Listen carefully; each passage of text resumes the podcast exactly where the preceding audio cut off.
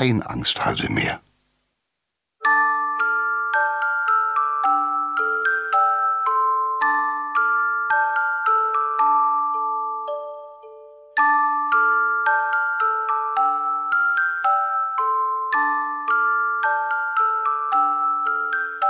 Gittys Tomatenpflanze.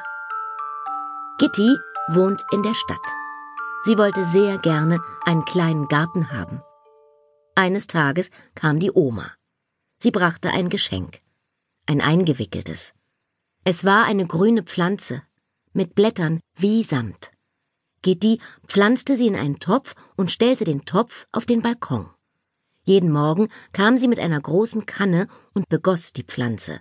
Regelmäßig. Jeden Morgen.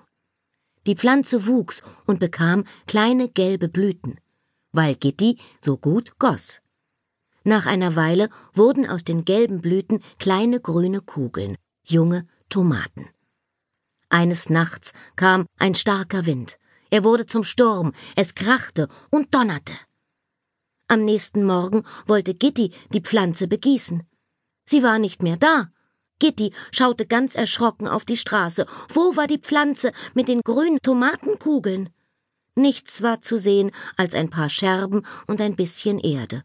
Keine Pflanze und keine grünen Tomaten. Da klingelte es an der Tür. Es war der Straßenfeger. Sieh mal, was ich gefunden habe, sagte er. Oh, rief Gitti. Sie setzte die Tomatenpflanze wieder in einen Topf. Die Pflanze wuchs und wuchs, und die Tomaten wurden groß und rot.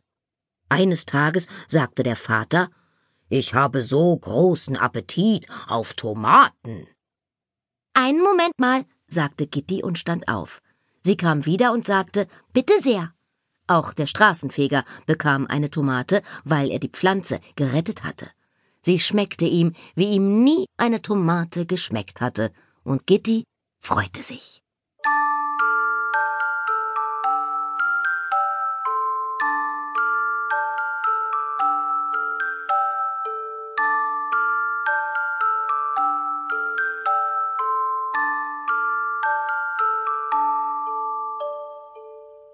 Die Landmaus und die Stadtmaus.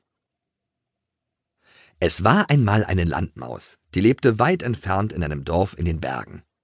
Mit den Großeltern bewohnte sie ein Landhäuschen. Sie pflanzten und ernteten, was sie gerne aßen. Auf dem Hof hielten sie Hühner, Enten und einige Ziegen.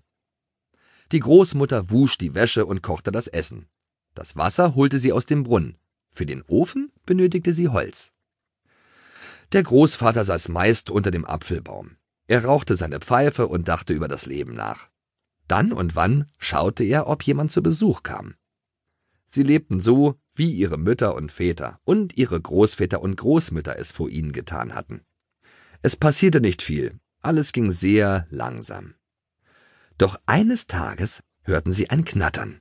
Es wurde lauter und lauter. Was ist das für ein Lärm? rief der Großvater. Es war die Stadtmaus auf ihrem Motorrad. Ich wollte mal sehen, wie es euch geht, sagte sie. Mein Gott, ist es hier leise. Richtig unheimlich und alles geht so langsam. Diese Ruhe ist nicht auszuhalten. Ich glaube, ich fahre wieder zurück. Willst du nicht mit mir in die große Stadt kommen? fragte die Stadtmaus.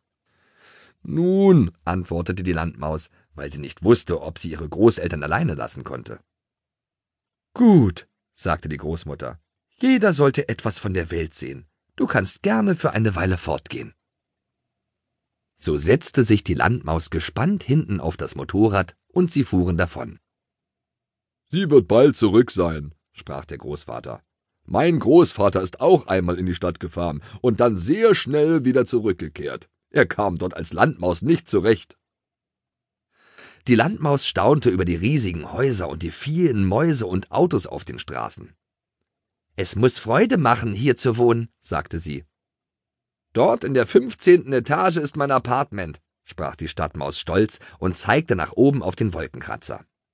Das Apartment war kleiner als Großvaters Häuschen, und dennoch, das Wasser kam aus einem Wasserhahn, das Licht konnte man mit einem Schalter einschalten.